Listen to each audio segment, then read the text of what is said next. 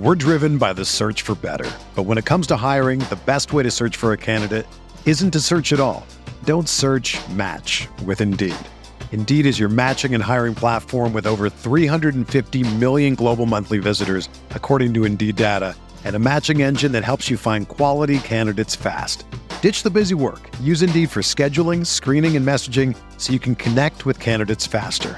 Leveraging over 140 million qualifications and preferences every day, Indeed's matching engine is constantly learning from your preferences, so the more you use Indeed, the better it gets. Join more than 3.5 million businesses worldwide that use Indeed to hire great talent fast. And listeners of this show will get a $75 sponsored job credit to get your jobs more visibility at Indeed.com slash BlueWire. Just go to Indeed.com slash BlueWire right now and support our show by saying that you heard about Indeed on this podcast. That's Indeed.com slash BlueWire. Terms and conditions apply. Need to hire? You need Indeed.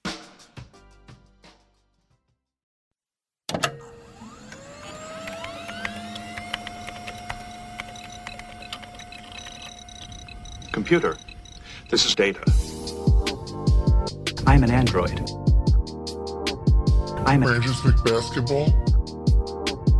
I was processing all of the information. Processing. It's one of those idiots who believe in analytics. Cranjis McBasketball. Analytics was crap. Does not compute. Just because you got good stats doesn't mean you're a good team. Hello, and welcome back to the Lakers Exceptionalism Podcast. My name is Tom Z, joined as always by Tim, aka Cranjis McBasketball. Tim, the Lakers return from their six game road trip, three and three. Maybe uh, didn't win or lose the three we thought we would, but three and three nonetheless. And they came out of it playing okay for a little bit. Felt like it could should have been four and two, but that Philly game was uh, all kinds of wild. So uh, how are you doing, Tim? How are you feeling after the Lakers road trip? I'm not feeling bad. I think the process was was decent. They won a huge game in Milwaukee. That Philly game, they, they should have won, man. Uh, they were just a free throw away there from either AD or Reaves at the end, but certainly fought hard. Uh, lost a couple games with like AD out. LeBron sat one of the games, so they, they I don't know. Like I don't expect to win those. So the record at the end of the day ended up being better than I think it. If you if you told me, hey, LeBron and AD are going to miss, you know, one and a half, or I guess what three total games between the two of them, uh, I don't think I would have guessed three and three. But this team was a free throw away from four and two, so gotta like it. Uh, I loved the from an X's and O standpoint in that Milwaukee second half. They were just hammering their sets and they were absolutely dominant. Uh, really, really liked that. In the Philly game, they started and ended ended really, really strong. They had two of their best like play calling games of the season, I'd say. Uh, but mixed in between those, they had the Washington game, the Toronto game, where they weren't really using all that much stuff. And the you know they won the Washington game, but the offense I, there's there's a little bit of a ceiling when you're not like using any plays, and it's just like go out talent them. This team can out they can do it, but they're you know if they're going to be able to beat some of these teams that are deeper have more like non-minimum players they gotta they gotta get back in their play calling back so we saw some goods we saw some bad. I'm i don't know. I think i've been fairly grounded this year so far.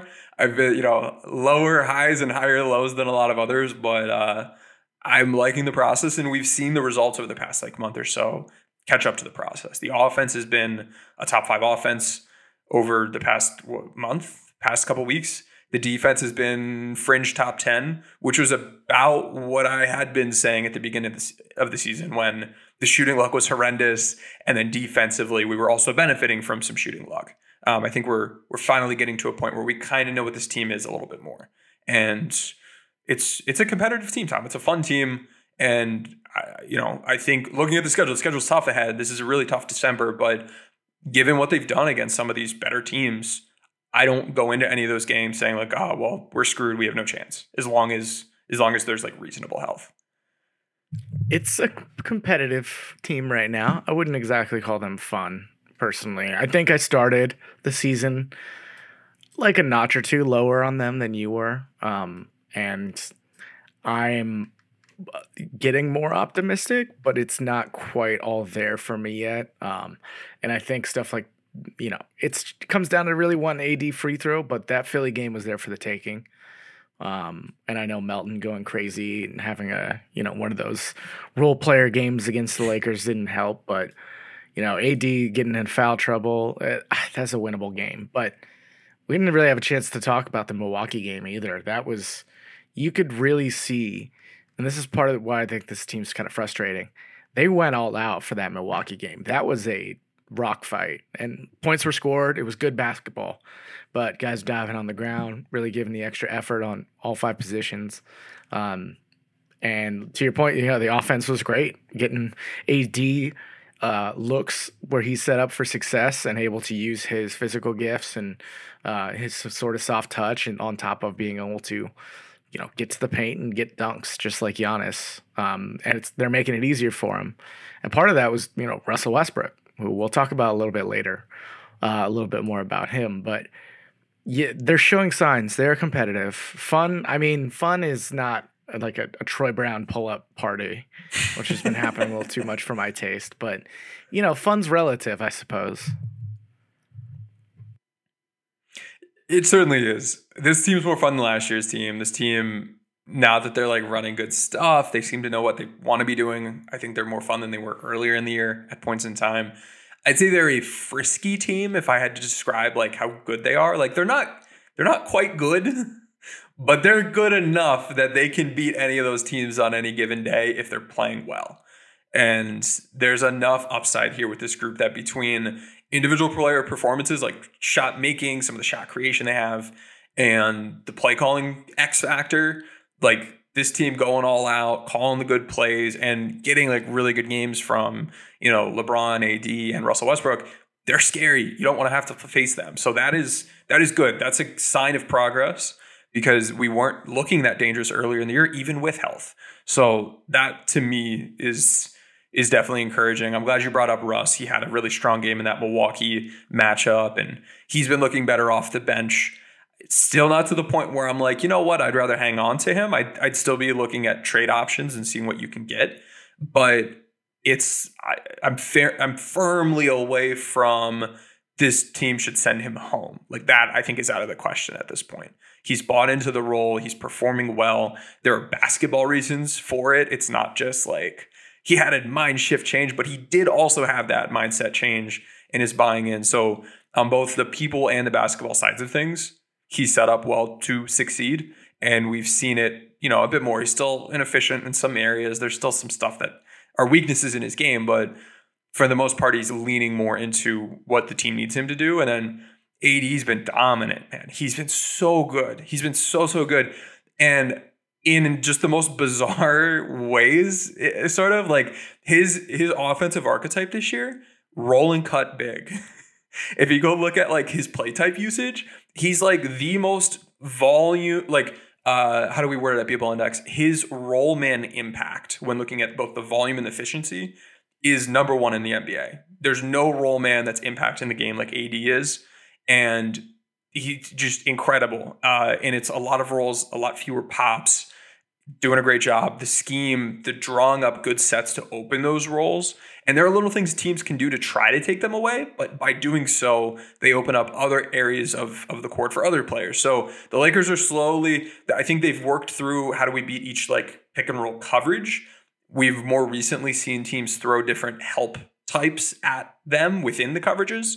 So they're kind of getting to that second dimension of problem solving, which to me is is fun to watch on a granular level. But AD's been great. He's been getting, you know, dump offs and his post up in in like perimeter ISO games haven't been something he's needed to lean on up until the past two games of the season against Philly uh, and then against who did we just play?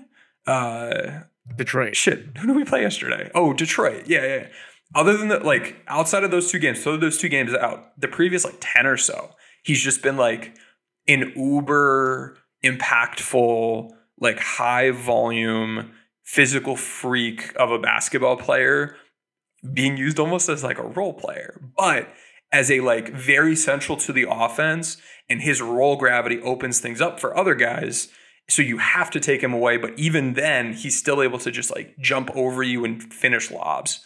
Um, so he, I mean, he is a star, but it's been interesting to see the usage type and the offensive archetype that, that they've been able to, you know, get that star out of him. It's a lot more like he how he was used on the Pelicans too, right? Mhm. Uh, Don't get me wrong; it's not like I was pumping Pelicans tape, but back when he was with Drew, you know, AD and and this is kind of how Giannis kind of built his. They, these guys started scoring these like 25, 30 point games, kind of just cleaning shit up. You know, like putting up lobs, putbacks, you know, blocks into rim runs, getting easy points, finding that easy button for mm-hmm. their offensive game because they're just so much bigger, faster, stronger than the opposition. And, you know, it's great to have a guy like that be able to occasionally, you know, make a pull up triple threat, you know, mid ranger with the shot clock running down. But it, it really divulged into that was the primary focus for a long time uh, of this offense. And you're finally starting to see them hit and find those easy buttons, right? To just get Anthony Davis in space with a little advantage. You know what you can't do? Double him when you run up an action that creates a slight advantage and then get him the ball. Defenses don't have the the the numbers, right, to catch up to that and not give up something on the other side or, you know, underneath or you know, it's just really great to see. He's, you know, when he does post up, he does get doubled. He kicks it out. Ball swings. They've gotten a lot better at making their three threes lately. You know, so you're definitely seeing growth. Um, and it's not just AD being a suit. It's the way he's getting these points. The high field goal percentage. He's not hitting tough shots. He's getting easy shots. And that kind of you know, I don't know about you. It makes me want to pull my hair out of the last couple seasons that we didn't get the Mhm. sooner. Yeah, it's like like I love who he is. I don't it's not that I love this version I want him to be and he's trying to be it and he can't be it. Like, no, be you. Do what you're good at now. And he's, you know, exerting his dominance over guys, just cleaning up the boards. He's just around the rim constantly on both ends of the court, and it's unlocking such a good version of him, like similar to that Pelicans version of him, like you mentioned. So he's been playing great. I like how with a lot of his scoring chances, there are playmaking reads to be made, but they're happening from the passer perspective. So either he catches and it's if you catch, score. And if he's not catching, it's because the defense, you know, brought an extra man to him and Russ or LeBron or Reaves or Walker or Beverley or whoever is reading that and finding the open, like catch and shoot, corner three instead. So it's been really nice. It lets them involve LeBron as a shooter and a spacer in ways like I'm seeing him spot up in the corner so much more than I'm used to because he's the guy that if you're going to commit to tagging AD, you've got to leave LeBron James wide open. You don't have to leave Troy Brown Jr. wide open or Juan Toscano Anderson. LeBron James is a really good three point shooter if he's not taking, you know, super high difficulty pull up contested threes. Uh, so they're they're working, you know, they're getting both of them working together and then letting like Russ or someone else be the playmaker. And it's been a lot of fun to watch. I've really enjoyed it. Yeah, while we're kind of on AD here, I, it's just really interesting to me to see how they're simplifying those things on both sides of the ball, with the Lakers starting to use this zone a lot more, Tim, and um, especially against you know younger teams, some of the bad teams. You know, to be honest, they're kind of saying just like, hey, you know, Saddiq Bey, I know you're a good three point shooter. Can you make you know eight threes, De'Anthony Melton? Well, he did, and it they lost. but that's the kind of strategy you're starting to see to keep AD centralized. And we talked a lot about it a little bit last uh, pod. But what are you seeing from that zone, Tim? Uh, and have you changed your kind of thoughts? It still looks okay. I don't know if it's a long term solution though. Yeah, I, it looks all right. There are just speaking generally, zone isn't a sustainable approach at the NBA level. They're just from an X's and O standpoint, if you know what you're doing against it, it's really easy to attack in smart ways. And we've seen the Lakers run it in certain games where they've caught a team off guard and they have the advantage defensively for a couple of possessions. And then, oh, all right, we know they're in zone. We've drawn up some plays during the last timeout, and then teams are able to pick it apart. So the element of surprise is important for it. It's kind of like a tra- like trapping ball screens in that way. If you know traps coming every time, you're going to beat it. But as long as trapping is, you know, really, you know, jumping on that offensive team, they don't know it's coming, it can be really effective. So that's an element of it. And it's, you know, I, I think they should continue mixing it in. but you can't go full zone. I don't ever want to go full zone. I, I don't think it would work. Part of the reason they're using it is because what in the Philly game, AD was getting in foul trouble, and they thought this was a way to potentially deter post ups. You could still post up a zone, but Philly didn't, um, which was dumb. Uh, but whatever, whatever. If they're not going to, that's great. So we took advantage of that, and then it's also easier knowing when you run zone, there are only a couple ways to. Well, there are more than a couple, but teams generally only use a couple ways to attack it, so it can simplify things from a practice standpoint. Uh, once you you know get your rotations down, you're like, all right, we know teams are going to try to you know throw someone in the middle. We know they're going to run a runner baseline and overload a side. We know they might ball screen. There are only a couple things you usually have to prepare for, like eighty percent of the time. Uh, so that can be beneficial from a like you know time is money standpoint, practicing, especially for a team that's installing a lot of offensive sets. And the other factor is the Lakers have been playing some really small lineups. And when you play small lineups, this has been a way to ensure the rim protection is at the rim, uh, which they've done well with drop in general. But this was a way to like I don't care if your big man's a three point shooter, AD's going to defend the rim. If you know if you want Joel Embiid to go attack Patrick Beverley in the corner who's six two, you have a bunch of size, but if you want to get to the rim with him, you still have to go through AD. So it it keeps the size where it needs to be, which is important when the four guys around him are like six three or shorter. So that's that's a factor that it's better than man, but it's still not great. Like that's not a good situation. You you still want to avoid that in general. Uh, looking big picture at the zone, it's been below average, uh, 44th percentile efficiency defensively. Uh, it's been less effective than the Lakers' man-to-man defense, which has been in the 80th percentile. So it, it's been a little bit worse, not like dramatically worse, but it and it hasn't been bad enough that like I'm never using it. It's something that the Lakers have pulled out. Like against Milwaukee, I think this was the perfect way to use it. They pulled it out specifically to stop ATOs. You know, timeout, the Bucks drop these great plays, and then you can't use them because the Lakers aren't playing the right defense. That is the way to it's a mix of you know element of surprise and then also take away the plays the bucks think are most effective for them that is that is the kind of you know mix I want to see with the zone. I just it it's been good, but you know be careful. We don't want we don't want too much. You can you need zone, but in moderation. Yeah, that's kind of where I was coming from, and kind of wanted to just bring it up because you you hear it on the telecast. Oh, they're talking about how much the Lakers play in zone lately, and it's um it's not a it's not a sustainable thing that you can rely on. Hey, we're a really good zone defense thing that we can take into the playoffs, and uh, and you know, ha- ha- hold your hang your hat on, so to speak. But um, you know, really quickly, um, I wanted to transition to you mentioned lately the Lakers are playing a lot of small lineups. Um, do you have any like lineup data about some of the because they're playing like three guards like a lot of the time, and it's used it, to varying degrees of success, as you can imagine, when some of the guards are Russell Westbrook and Patrick Beverley. Yeah, so I was trying to nail down like who are the guards included here. I think like Walker and Reaves are probably big enough that they're guards, but like that's that's okay. They're like six four, six five with length, and I think really the the grouping that people are most upset about is whenever three of Russell Westbrook, Dennis Schroeder, Patrick Beverley, Kendrick Nunn are playing together. Nunn hasn't played a whole lot, so it's been primarily Russ, Schroeder, and Bev. Uh, those three have played only 18 minutes together this season, which seems a whole lot lower than I thought. I think they've just played it more recently. Um, any combo, three of those four, other than that one grouping who played 18, has played 26. So total, they're at 44 minutes, which in what a 26 game sample, what is it right now? Um, 26, yeah. Isn't yeah, it's not the it's not like a huge issue. It's that's like less than two minutes per game. But since it's been happening more recently, like in recent games, it's been more than two minutes per game. So it's a problem. It needs to improve. And what I did to try to learn a little bit more about it, and really what the issue was, was I went to a tool that Sarab, who's on our B-Ball Index team, he, he created this fun app. It's out, it's free, it's not paywalled or anything.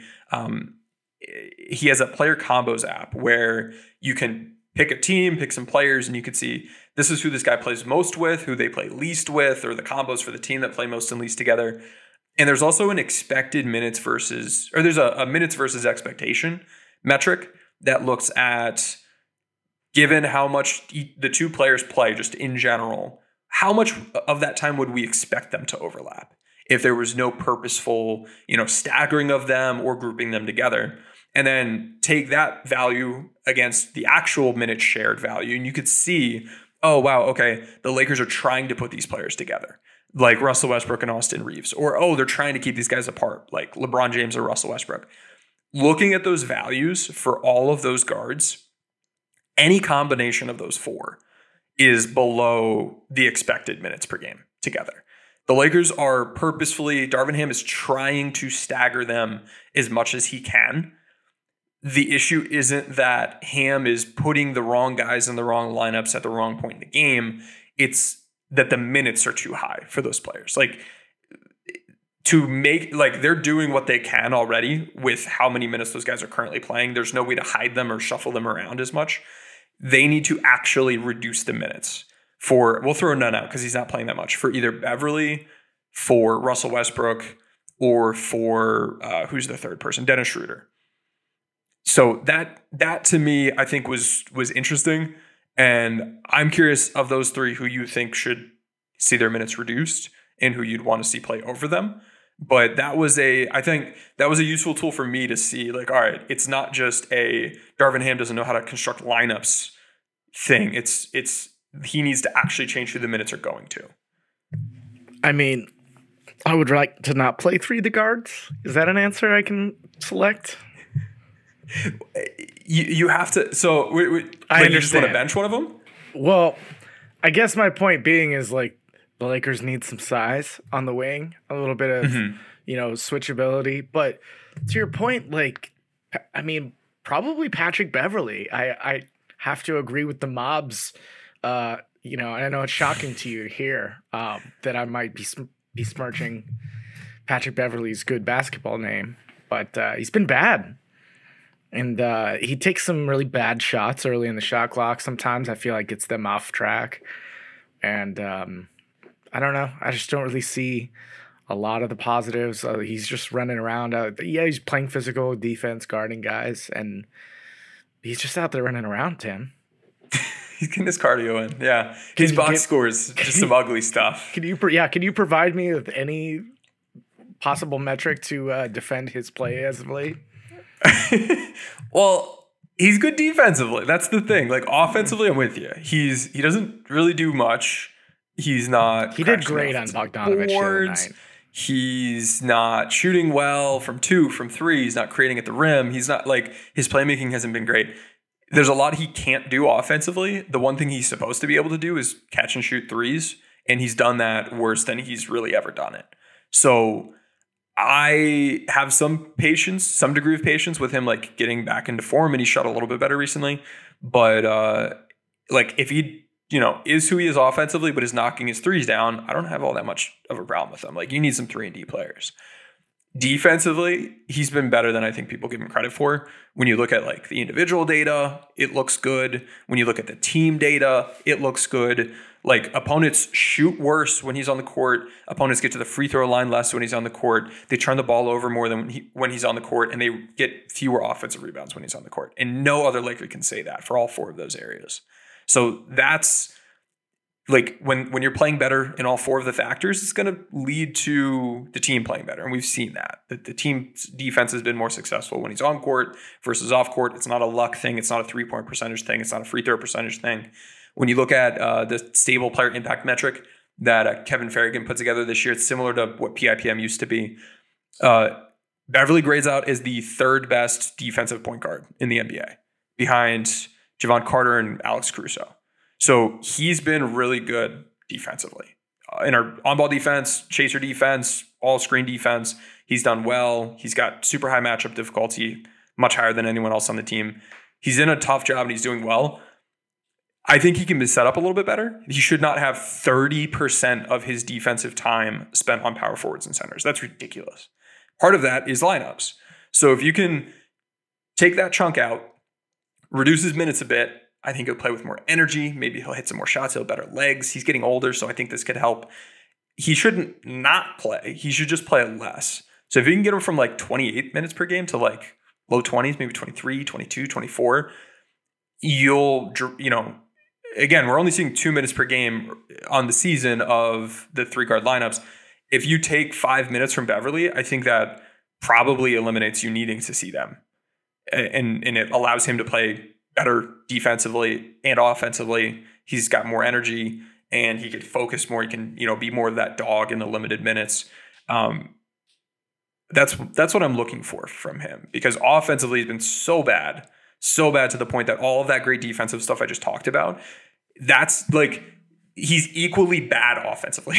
um, like one of the worst offensive players. So overall his impact has been around neutral, around average, but it just feels bad in the moment. And I've I felt this way. Then going back on film, I'm like, okay, all right, he's making that play defensively, he's making that play defensively. Like I see it more afterwards but I totally get why others aren't seeing it because I'm not seeing it live as as much. So he's he's like the less I don't know. There's like no way to reconfigure his skills to be less fun. um, This is all Kendrick Nunn's so fault. It's Kendrick Nunn. who else? Mm-hmm. I Are and we- why is that? Are we out? Are you? uh, Well, I guess I just want to ask you. Are you? Is he dead? I think he might be. He's just dead. I don't know. He's not a good. I- he's not an NBA player anymore. Just like that. I don't know. It's got to be. Because I, I think I agree, but it just like it's it's still shocking. It is. It's shocking to me. He's just not been good. I, they've been pitching with him. They've given him minutes with real lineups, and it's he just hasn't hit his shots in those situations. And then anytime he's out there in like a bench lineup, he's just off doing his own thing. And it's resulted in like really low shot quality. He's not shooting well to start with, so it's resulted in really bad efficiency. Defensively, on a team with Schroeder and Russell Westbrook and Beverley, all these guys, he's you know he's guarding nobody. The matchup difficulty data is like garbage, and he's been effective apparently according to the data, but it's been in like garbage time where it doesn't it doesn't matter. Uh, so it's he's not going to play over Schroeder. He's not going to play over Russ. He's not going to play over Beverley. And if he's not going to be individually better than those guys to take their minutes, you're not going to fit him in because if you do, you're just collectively having these really small lineups. So it's it's not the environment where like if he gets you know five percent better, he's you know it suddenly clicks into place and he fits into the, the rotation. Like he needs to be much better and completely outplay one of these guys, and I don't see that happening. So it's unfortunate. I think he's going to be someone that the Lakers look to trade him and Bev with like a first. But that's We'll that's to that. disappointing to me. We'll we'll get to that. Mm-hmm. I was gonna say yeah. At this point, he's really just like five and a half million dollars or whatever uh, against the salary cap is what It's he's providing to this team. But Mm-hmm. disappointing. We had high hopes for Kendrick Nunn, um, not just this summer but last summer as well. Yeah. And so, okay, so if we're going to reduce, so if Nunn, we're going to say Nunn's out, and we're going to say Bev, we're going to reduce his minutes. Who are you giving minutes to that's big? Austin Reaves. That is, okay. Reaves is already at like 29 minutes per game. How high are you bringing him?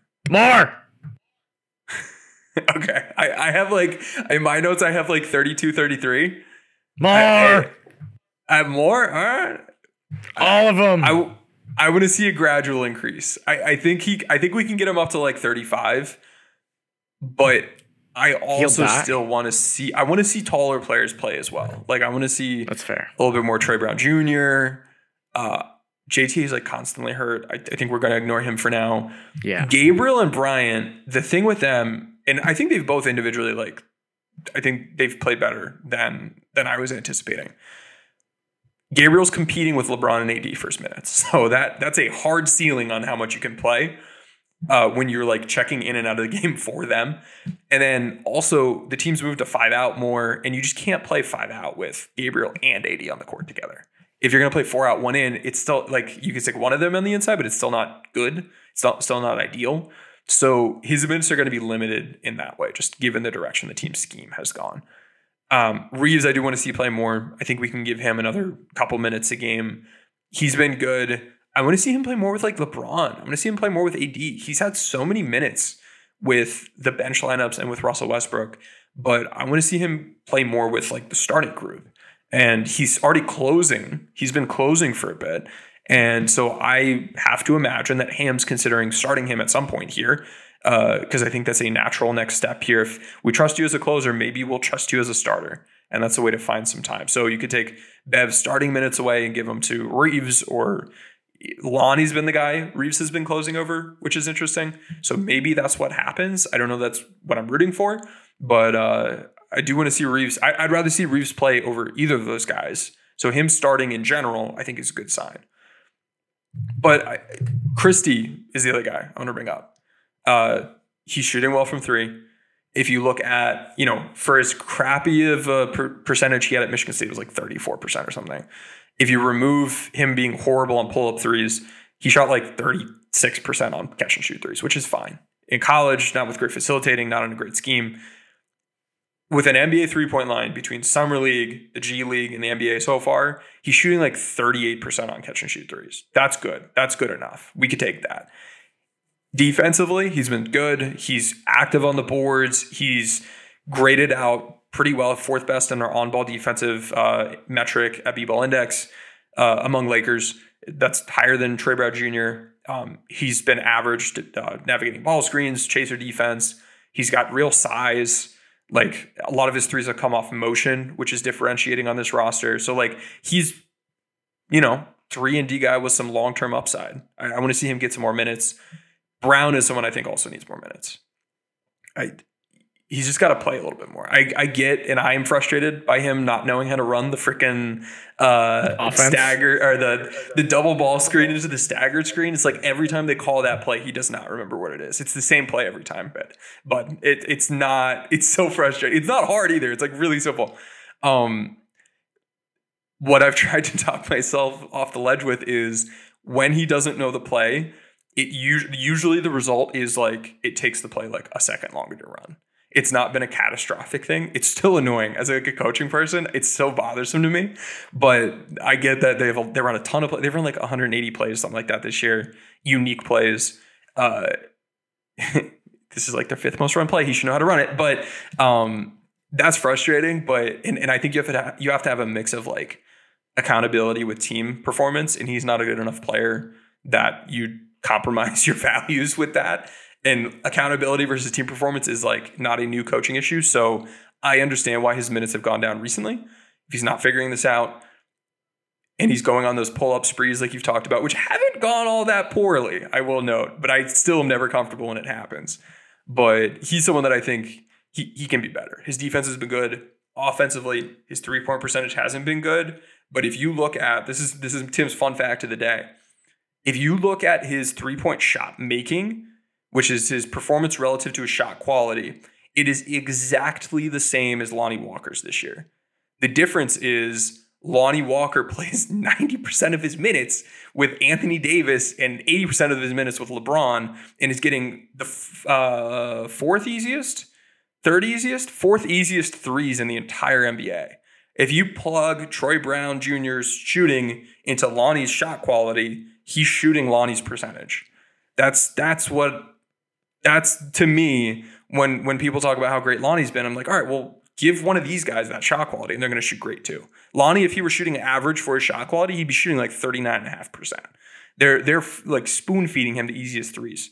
So mm-hmm. if you can give some of these other guys those minutes, you can get more size on the court and the percentage will improve. I hear you. I, am not inherently anti Troy Brown. I just also think Lonnie is just attack of closeout so much better, and mm-hmm. you know he, has been good um, when been asked to handle some more of the load on offense that I don't think Troy Brown is ready for um, per se. But I, I, get what you're saying in the grand scheme of the minutes. Um, it's telling Tim really quickly before we go to break that the number one topic on uh, you know, first take was not that Russell Westbrook got benched for the fourth quarter. So we're in that stage where we don't have to talk about it if he gets benched. He did not play a single minute in the fourth quarter against Detroit. Um, alternatively, Austin Reaves played like the last 18 minutes. You know, um, Lockie Lonnie played most of the fourth up until kind of the closing minutes and then came out. Um, but for Patrick Beverley, nonetheless. and uh, you know, it's it's still a bit of up in the air for me as to you know what this three guard lineup can actually how far it can take you.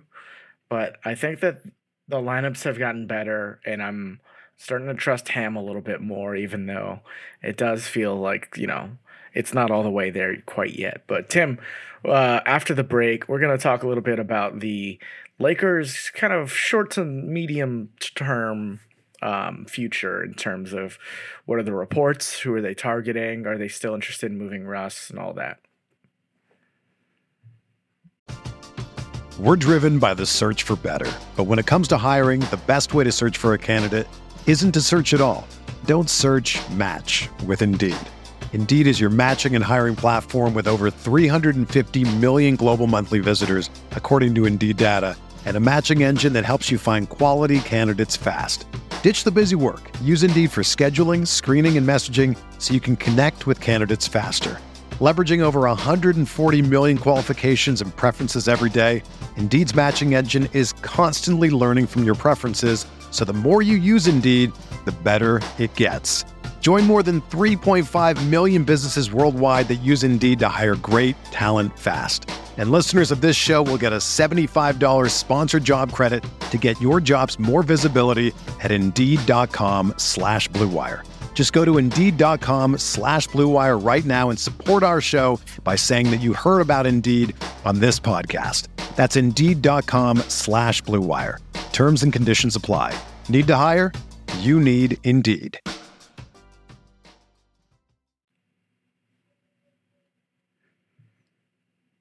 All right, coming back in, Tim. I want to set the scene for you really quick, okay? And then I'll give you a chance to kind of do your thing after that. But I'm going to set the stage for you. You're Rob Pelinka. Okay, I know. It's not a nightmare. You're, Okay. You're handsome and very successful in basketball, clearly. NBA champion. Team building Rob Pelinka. Okay. Bogdan Bogdan Bojan, sorry, it was Bojan. Bojan Bogdanovich. Potential trade target for your team. Scores 38 points, 25 of them in the third quarter. Almost single handedly beats you with that, with that Detroit's best player, Cade Cunningham. Now, you, being the GM of the Los Angeles Lakers, have time to watch the game. And f- good thing that you do, because how else would you know which players you want to add to your team if you personally aren't watching these games? So I guess my question is, how many unprotected firsts will the Lakers trade for Bogdanovich? I, I think one would do it. Reports say no. uh, Nunn and Beverley get you to the salary you need. So those two with the first. Right. They, they- didn't they try to trade with like protections or something? So- or did they did they really turn down a one unprotected? What To- was the reporting there? to make everything clear, because I was making a joke there and w- unpack it a little bit for us, Tim. There's multiple levels here. One that you're saying, you know, from sources that you the Lakers have no pro scouting department. Is that correct? Yeah, yeah. Let me break that down. So I this is something I heard a little while back talking to some people from other teams, and they were making fun of the Lakers as they do. Uh, over over the years, this has taken many forms. The Lakers were way behind when it came to analytics. They were way behind when it came to like injury management and prevention. Uh, now the fun thing is these guys don't scout, uh, which is, it makes a lot of sense. Don't scout. Uh, NBA NBA players, yeah, let me clarify. So there are four different kinds of yeah, yeah. There are four different kinds of like scouting for an NBA team. Four different departments basically. You've got the prospect scouting, which the Lakers have been very successful with. This is the one that they employ people to work on. They're looking through thousands of NBA or NCAA players, maybe not thousands, but there are thousands of NCAA players. Each year, there are going to be diamonds in the rough through the draft and undrafted free agents that can be franchise changing. This team is very familiar with that, and they've been very good with that. This isn't a team that you know has the first pick, and each year they're looking through 20 guys. They're looking for undrafted free agents, and to do so, you need to go look through a lot of players. So this is a big time commitment. They've got a good team at this, and they're very good at this. There's also an international scouting component, and the Lakers have staffers for this. Uh, there are so far to at this point in time, 8,400 players have played a minute in an international game that Synergy has tracked. That's a lot of dudes. And if, you know, we hear about like the Lucas or other players who come in for the draft, but if you can find like a role player, that's like found money as well. So if you can find like a great just shooter or like a 3 and D wing or somebody that's, you know, killing it overseas, that can be great. I think baseball's ahead of the NBA in this regard. Um, I know my Mets just went out and got a great pitcher uh, from the Japanese league, I believe. Like there are dudes out there that might be able to come in and contribute, and that could be a differentiating thing. We haven't really seen the Lakers lean into that all that much, but they have a, a, a team for that. Then you have pro personnel scouts, guys who are scouting current NBA players and G League players. We've seen teams poach G League players from the Lakers. We haven't really seen the Lakers poach G League players from other teams. It's because they're not scouting them actively. Uh, when teams are looking to trade guys or build their big boards for the next year, their personnel scouts looking at the pro side really matter in keeping up to date on, you know, all right, we know we're going to need this kind of player next year. It's the last two months of the season. Like, here's how these guys are doing. Here's who's finished strong. Here's who's gotten worse, all those different things. If you're looking at trading, if you are only looking at trading for guys who, you know, you're seeing articles written about and people are like bringing up to you, you might be ignoring other possible options to trade for, and you might be leaving money on the table uh, in a way when it comes to negotiating or, or just initiating trade discussions. Um, now, you might say, well, why can't the other scouts just do this? Well, they can and they do. I'm not saying that the Lakers have never scouted a, a pro player, but when you're taking staffers from that department and having them pull double duty, you're not going to do as well as if you have two staffs, which is what other teams have. Um, you know, it's hard to. You, so to clarify, sorry to interrupt. I just want to clarify. Do you know a specific reason behind the motivation for this decision, possibly? And and I think that's where people get frustrated. Really, is is this some money? I don't think so because it wouldn't cost all that much money. Like they could, they need to hire like five people, four people at these are NBA jobs, so they they don't pay great money anyway. Um, I don't know, eighty grand for five people in LA working crazy hours, or you can hire some remote people from overseas to do it. Like it's not, it doesn't have to be an insane expense. You're not paying a quarter million dollars per person for this. Um, What's the salary cap? Like 120 million. Something crazy. The Lakers saved like you can spend a fraction yeah. of it to fucking dis- right. Sorry, the, I'm so triggered. Well, Tom, the Lakers like, saved like what was it, like six hundred thousand dollars just by cutting Matt Ryan like a couple weeks early or something like that. Like the money's there. I think the money's there. Where this group has an interesting relationship with the front office in a way the others may not is I, this group i think has to work more closely with the front office and you know if the front office doesn't see the value in it or they're like we're watching the games. We know ball. Like what are you talking about? Like i can see maybe how there might be conflict there. They might not see the value. Um, i don't think it's a money thing. I know the lakers are certainly pinching pennies in a lot of different ways but this seems like a if they if they believed the value was there, they should 110% be able to get this done. It has to be that in the past, they didn't give good advice. So they're like, ah, we don't need this. Um, or something right. along those lines. Normal incompetence. Eh, yeah, it's, I'd say misguided decision making. Um, but like for you, for me, for Rob Pelinka, I don't care who you are. If you think you can keep up to 600 ish players in the NBA, uh, and then an additional like 400-ish G League players over, you know, at every moment in the season without like having a scouting staff and also not using data, not using good data. You're full of crap. Like you just can't do it. So no, it's way easier than that though because look, look at here. Sort by highest points scored against basketball reference against my team, the Lakers and then coral, you know, Venn diagram with Klutch clients, and that's your pool.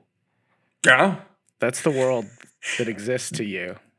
That as a professional basketball manager. Yep, that's that has seemed to be the world. So with that in mind, and then the fourth kind of scouting is is like advanced scouts or regional scouts. I know the Lakers used regional scouts a couple of years ago. I think I don't know what they use currently. This is more. They don't generally publish these. These are gen, these are guys that are they're they're basically spies. Like if I were an advanced scout, uh, the Lakers would be sending me to away games all the time. They'd send me to like a Mavs game, buy me like a courtside sit, seat near the bench for the Mavs and I would be sitting there waiting for Jason Kidd to call a play, and I'd say, "All right, thumbs up is this play, and here's how often they run it." So basically, what I do with logging all the Lakers plays, they would be doing for opposing teams, figure out the frequency, but they'd also figure out like the hand signals, which is not something that you can do well and figure out in the in the names of how you know what they call them. I can't do that from my laptop, which is how I do the rest of this stuff. They need to actually have people there. So this isn't something assistant coaches can do. This isn't something your other scouts can do.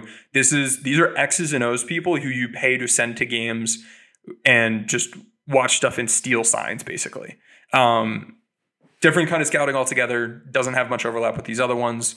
Uh, the Lakers' current head scout was an advanced scout for years for the team previously. Um, one of the other scouts, he follows me. I think he follows you. He follows Basketball Index on Twitter. Like some of these people are on Twitter, which is interesting. Um, but so the Lakers most likely have advanced scouts. They have international scouts. They have college prospect scouts. It's that pro scouting department where they're lacking.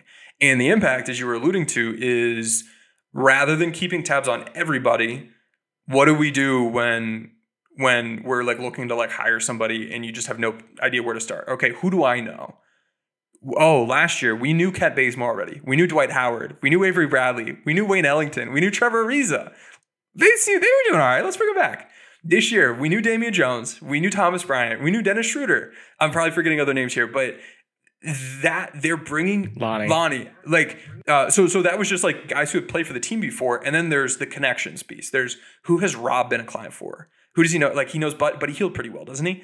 Um, Lonnie Walker, clutch. Like when the Lakers are like, oh, we need a sh- we need a shooter. Who do we go get? Like, and they're looping in LeBron and AD as they will as key stakeholders for the team. They can be like, oh, I know this guy. You know, go ch- check this person out. And it's kind of like, you know, you're not guaranteeing them a job, but I know a guy. hey, hey, I know a guy. Be at the Yeah, docks at yeah, ten it's like, okay, we, we helped get him an interview. We didn't necessarily get him the job, but if you're getting enough people interviews, you're going to have some success there. So that is a piece of it. And then also, it's almost like it's like when you I don't do you, do you play FIFA at all? Uh, not so really. in FIFA, if you if you're trying to look at other teams' players like ratings and stuff, you you don't know them. You have to like assign a scout to go scout a guy for like two weeks, which requires foresight that sometimes I don't have. So in in, in lieu of that, it'll be like this guy's kind of known for this or this or this. You get like general reputation things, and you kind of have to like guess. Or if somebody's like well known, it's like, oh yeah, no, everybody knows Pat Beverley. Um, it'll be like, oh okay, this guy's a top player. He's a well known player you don't need to scout him to know his like stats. I feel like some of it's like, oh, we know Carmelo Anthony, we know Pat Beverley, like we know what they're good at. We'll bring them in. Um, so there's there's the connection piece, there's the former Lakers piece, there's the like reputation like FIFA piece, uh, and then there's also, as we talked about earlier, if you've played really well against us, oh, that stands out. That that stands out to me. And wouldn't you know it, Lonnie Walker last year, if you look at all the games he played against, all the teams he played against, his best three point percentage came against the Lakers. His second best assists per game came against the Lakers. His fifth best points per game came against the Lakers. That was our MLE guy this year. Our MLE guy last year, Kendrick Nunn, when he was in Miami, best points per game against the Lakers, fourth best rebounds per game against the Lakers, third best three point percentage against the Lakers. Pat Beverley just got we just got him this year. Last year, fifth best points per game against Lakers, second best rebounds per game against Lakers. He was on the higher end for his blocks and his steals and his assists. Um, these this, it's a factor, dude. When Bojan Bogdanovic goes off and lights the world on fire, and Miles Turner and, and Buddy Hield don't have a great game, I think that has a real basketball implication on this team that dictates how good we feel about ourselves, and that is so fucking scary this is real. It's real, Tom. I muted myself, but I was dying through all of that last little bit Oh there, Tim. Zubac, Um, did you see the Zubac interview? He he talked Yeah, about I like Muscala going it. off against Lakers. and It's real. It's a real thing. Oh God, they're so predictable. I laugh before you can cry. I cry. tweeted that out last night, and then today like- two articles came out, like Shams and uh, oh, what's the other guy? Uh, Mark Stein. Or like, you know, the Lakers are looking into this guy now. He, they, they think he looks pretty good. This is exactly who they're looking for. they had no idea earlier, but you, no, they, they're they're bought in. Like they knew about him. They knew he was available. They've had talks. But when he does it, and you can see it's for real, Tom, you can see he really has that dog in him, and he wants to be a Laker because he went out and did his job you know, you know that's the guy you want to go pay the money for. And it's never gone wrong. Kendrick Nunn didn't flop. Like, like- none of these things ever went poorly. Pat Beverley's a world beater. Um, Oh my god. Pelinka at the press conference, man. I knew when he got his 25th point shooting directly over Pat Beverley, who I did absolutely nothing to stop him. We had to have him. Um and again, it's laugh before you cry, but this is actually like we're getting our jokes off, but it the the fucking report came out less than 12 hours after the game, Mhm. Tim. Like that morning. They're like Rob Pelinka was like, "Oh, okay." and so to be clear, because we never really laid it, I don't think that is clearly what the trade that was reported was, was that the Lakers offered a protected first, Kendrick Nunn and Patrick Beverley. And it sounds like Detroit uh, rejected that in favor, or they asked for an unprotected, and they're still willing, they say, to keep him. To you know, they just extended him. Um, and so it looks like they're trying to leverage this because it looks like several other teams are probably interested. So on this deal specifically, I don't see a lot of fire or I don't see a lot of smoke that, uh, that's real to me as far as if it's really going to get done. Because I don't think the Lakers have the best package. yeah. And another piece of it too is the Lakers can't put protections on their 2027 or 2029 picks. Is that is that correct? That's my working understanding of the situation. And in that situation, They can put it on the 29, I thought you weren't allowed to, but not the 27. because it's like too far in advance. I could be wrong. I could be Hmm. I because I think I mean, I feel like you can amend those. okay, yeah, maybe I don't know. Because what what I had been thinking, if that were the case, which again, not sure. I think uh, how this might have materialized was more than a two team trade. I know the Lakers were interested in Reddish before. Maybe this was a like Reddish. Maybe it was like we give the Knicks a protected first and. I don't know, Russ, maybe I, I don't know, for Reddish and Fournier, and and a protected first, and then we reroute that protected first to Utah and send Nunn over there, and then grab Bojan from them or something like that, where we acquire protected first from another team by giving them a full unprotected first, getting players from that team, then rerouting the pick for additional people. That, that's something I could see eventually happening because I don't know that the Lakers are going to get anybody for just one unprotected first that they're like, oh yeah, this is really worth it. This is going to be a game changer. Um, so if they can try to like loop multiple teams in and get multiple players from that one pick, that that's what I'd be trying to do if I'm not bought in on on using both picks. But you're those are guys who are like, you know, decent players, maybe on a rookie contract, who teams might not want to extend. Again, it's not like bad players. You're getting guys on like the mid-level exception from two years ago who just doesn't fit our team anymore. It's you know what I mean. You're getting who's the best case scenario. So, so Lowe floated out Kuzma right on his podcast. Kuzma would be amazing with mm-hmm. this group. What? Why would? Why would Washington trade a young player like that where they have his bird rights? Like it doesn't. The Lakers don't have enough, and it.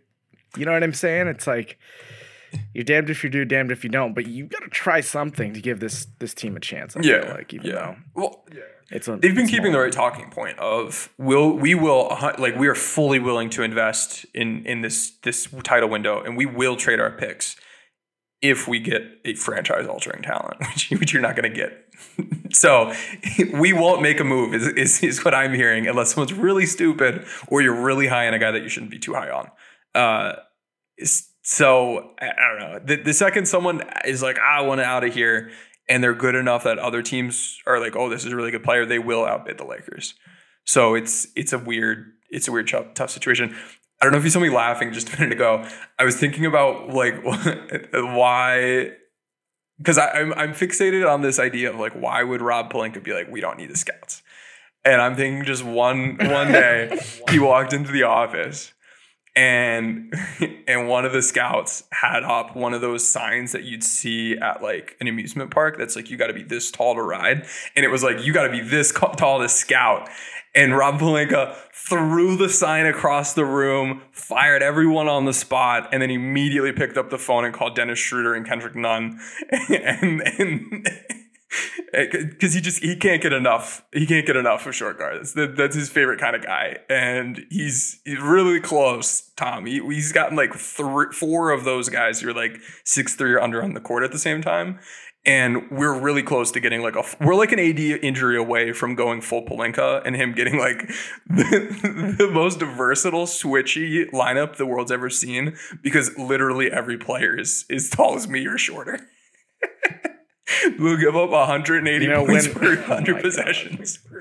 Um, I'm joking around. You need to really do start start keeping track of the players, you know, who who do well against the Lakers yeah. Um, De'Anthony Melton, I'm looking at you. Mm-hmm. You know, you're you're in the back of my mind now for a mid level exception in like seven years when you're on your last contract. Um, because you know Rob Pelinka got mm-hmm. extended. Obviously for all of his good yeah, work. It's fascinating. So. I didn't even look like I didn't look at like every player the Lakers have acquired and then just pick the best ones. Like the first three guys I pulled up were Walker, Nunn, and Pat Beverley, and all three of them just showed out against the Lakers. I don't know. It'd be interesting to go hey. like just retroactively be like, here's everyone we acquired. What percentage of these players did they either know already because they played for them previously? Did they have a connection via Klutch? Do they were they like LeBron's friend like Melo or went off against Lakers? And I wouldn't be surprised if it was like ninety percent. How many licks does it take to get to the exceptionalism? how many layers away are you? Yeah. So, so how do they fix this? Because this is bad. It's hurtful. It's okay. harmful. It's bad. I don't care. Yes, you can have Jesse Buss or whoever go and scout Buddy Hield you can you can reactively scout, but you're not able to proactively scout. And as you're doing that, you're taking them away from their normal job, which is prospect scouting. So it's not a good solution. There's a reason nobody else does this. But how do we how do we fix this? I think it's pretty simple. I think you hire scouts or and again, this is to me this is a culmination of many bad decisions, but Tim, you know, what do you do when you have a leader not living up to their responsibilities, when they're putting them in a position to fail. What what do you do? You pull the leader aside, show them the error of their ways. How do you do that? You know? Who does that? It's it's got to come from from higher up. It's got to come from the Rambises, or Jess, or uh, or Jeanie. Oh God. You can't say it like that. That doesn't sound like it's gonna work. Uh, the thing is, though, Tom, like G- Jeanie is surrounding herself with people who are there's there's an individual centered nature here. There's there's like scheming and wheeling and dealing. Like not everyone here is there for the the cause. It's there. There's an individual element, and they're playing long term games and I don't I don't know that anyone up there is going to be like, you know what, we need to bring in this super competent external person who's going to be able to clean things up and take control. Because I don't know if they'd necessarily want that to cede power, nor maybe those people wouldn't come in and, and take those opportunities if they know they've got to, you know, they're not actually able to fully control their their decision making. So that's that's the challenge about like bringing in a big gun like fr- front office person. But I, but I do think you can go out and you know you can go hire a department head and you can go hire three four scouts and that shouldn't be a huge expense to the, the business. You should see returns on investment. It would immediately help the trade pursuit. You you might be able to find avenues that like aren't being written about in Bleacher Report or Silver Screen or Roll. Like we we shouldn't be relying on like fans to be like, hey, look at this guy. Uh, that's not that's not the best approach. So I, it's not a huge expense. They just have to be bought into the the concept, and for them to get to that point, I, I think it takes some like looking around and seeing what other teams are doing. Which you know gets me back to my initial like how I found out about it is like other teams are aware this is really bizarre and making fun of the Lakers for it, but not too loudly because they don't want the Lakers to be shamed into doing the right thing. Um, so it's it's you know it's interesting. Mid season's not the easiest time to go find new people or poach people. If they were doing this in the off season, it'd be much easier to go find folks to, to come join the team. But there have to be enough folks out there that this would be a promotion for that they could they could get on the team. So it's it's to me it's a very fixable thing. It just takes the front office's buy-in. Well, I mean, it's it's gonna have to f- get fixed soon because just like that, the off season's here again, and then you're making more decisions that affect more years down the line. Um, and I'm not even talking AD and LeBron's window. I'm talking, you know, picking the wrong guy to develop the wrong guy. You know, all these things are connected, and and the idea that this team has just had no foresight to me is it's they fly by the seat of their pants year in, year out, moment in, moment out. And when, you know, the Anthony Davis trade went down, I feel like they gave up a little bit too much. But at the end of the day, it's Anthony Davis at, you know, 25 years old or whatever he was. It's it's hard to give up too much for something Mhm. like that.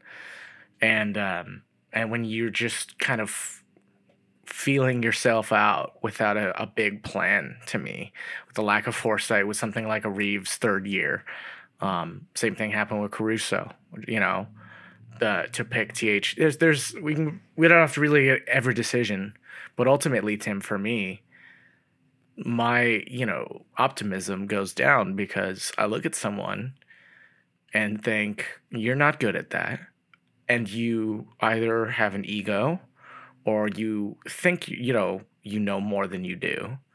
And ego is the death of of potential because if you're not willing to accept what you're not good at and ask for help you'll never grow to continue to get better at those Yeah. things so it you it's like uh I don't know, it's like frostbite or something. You either have to cut it off to save the rest of it, or it eats you alive. Like it slowly spreads to everywhere, and it's it's it's really that important to me with just like the symbolism of this fact that the Lakers are unlike every other team in, in this one sense. It's not a mm-hmm. good thing, so, and it, it, it kind of is symbol Yeah. to me. I feel it's not the same. They've done different things. They're not cheap to the same degree, but like I'm a Mets fan. The, the Wilpons ran the Mets for a long time, and they were notoriously like very cheap, meddling in front office affairs. They weren't investing in data. They weren't investing in the medical staff. They like made really weird hiring decisions. There were people like scheming on the inside, and as a fan rooting for that team, you didn't go into every offseason with hope. You you didn't go into every regular season with the same kind of hope that I now do now that a like super rich owner has bought the team and he's like, we're gonna, you know, we're gonna get the biggest analytics department, we're gonna invest in all these facilities, we are going to spend money to win, and we're gonna do what it takes to win. Like I have so much more hope that like just over time that process and that approach maybe we won't win it next year or this year or last year but we're taking steps forward with the lakers i don't i don't quite i, I don't feel that energizement that i that i do as a as a Mets fan, I feel like an old Mets fan where it was like, man, what did what they do this time? Like just losing these margins here and there is such like a demoralizing thing as a fan. Because we're bought in, we're we're here for the long haul, but you gotta you know you gotta you gotta take it seriously and put the right people in the right positions. Uh, so i don't know. We got a little big picture there but the lakers have three-fourths Yeah. of the scouting that they need. They, they need to add that fourth element and it should help when it comes to trades and stuff like that. And we'll see less of this you know lakers tax of we couldn't get a deal done. Yeah, once you realize there are more than 46 NBA players in the league, shit's over for you bitches. oh All right, with with that, Tim, uh, I keep the outro get your names ready for all our shout outs there. But we'll keep the outro short today. I know we go long sometimes. Uh, shoot us a five star review uh, in our DMs on social of any podcast player of your choice. I'll get you into that Discord uh, where there's a lot of cool things going on, um, including some of the stuff Tim was talking about earlier. Was in the Discord before we put it on air, so you're always a little bit early to get to some of those things. Um, I don't know what else y'all got going on, Tim. Yeah, so uh, the spreadsheet that we talked about last pod, where you, you could take a look at the X's and O stuff, what plays of the team is the team running, what lineups are they running, things like that.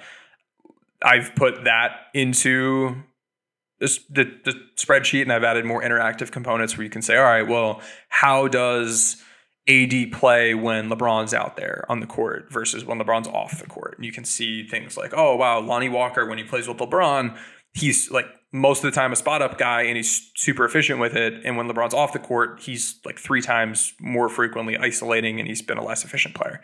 Uh, or, you know, Russ and LeBron playing together, how does that, you know, that makes LeBron play more like a big man. But when Russ is sitting, LeBron pay, plays more like a, a guard, more, more on ball, you know, uh, ISO and pick and roll actions, things like that. I've added that functionality in. You can get to that spreadsheet. You can get to the film room channel, get bonus pods uh, at the lower bowl level. That's five bucks a month. Uh, we've got the X's and O sessions. The most recent X's and O session, we went over the five most effective players the Lakers have run uh, this season, and they've continued to run them a bunch. So that's one that maybe I'll open that up to the the lower bowl crew as well. Let them get a taste of of what they're missing because those have been great. They've been a lot of fun, and it, once you get through those, you'll you'll feel like a more knowledgeable fan, and you'll be able to see things that maybe you hadn't noticed before because someone hadn't pointed it out. It's like when you like, you know, I, I dra- travel and I get like a rental car for some car that I hadn't driven before. Now all the time I just see that car everywhere because I I've got it on my mind. It's like that where it's like, oh, it's not hard stuff, but once you get it explained to you, once it's pointed out, you're able to kind of see the world a little bit differently. Uh, but basketball. So lots of good stuff in there. Want to shout out friend of the podcast, TJ Timotaji for generously supporting as an arena sponsor, as well as to Zach Harris, Q Daddio, iPod Shuffle, Romario, Chamber, Miguel, T Shuttleworth, Omar Roy, Abdul Rahman, Keneal Mason, and Eric for living the high life with us in the owner's box, as well as to our courtside and lower bowl crews. Got lots of good stuff in there. There was a uh, there was an incident today. Um, someone got banned from the server. I think only the second time that's happened. Um, so there was a little bit of drama, but a, a fun uh, community event. I don't know. Um, so if you want to get in there, like Tom said, DM us a five star review of the podcast to him, to me, to the podcast account, which I don't run. Uh, I feel like I keep having to say that because I think I'd look stupid if I just keep like tweeting at myself. Um, or you, you can go to the link in my bio. It's tinyurl.com slash support Lakers X pod or support Lakers X pod. Your choice is up to you and uh, from there you can you can join directly to the server without needing to DM one of us fine gentlemen. So get in there. I'll uh, Tom. I'm going to send you the link to the tool that I used when we were referencing the minutes earlier, and we'll stick that in the, yeah. the description for the pod. So if you want to go in there and see, you know, oh wow, 90% of this guy's minutes are played with this player, or Ham's really doing everything he can to keep these guys away from each other, like those sorts of insights you can get that with that free app. So check that out. That's all I have, Tom. Go go get B-Ball index. We just dropped our on-ball defense, uh, ball screen navigation, off-ball chaser defense. New and new stuff all the time, improving the apps. So we've got a lot of fun stuff on the way with with that on that side of things as well. All right. With that, we will catch y'all next time. Talk to you later.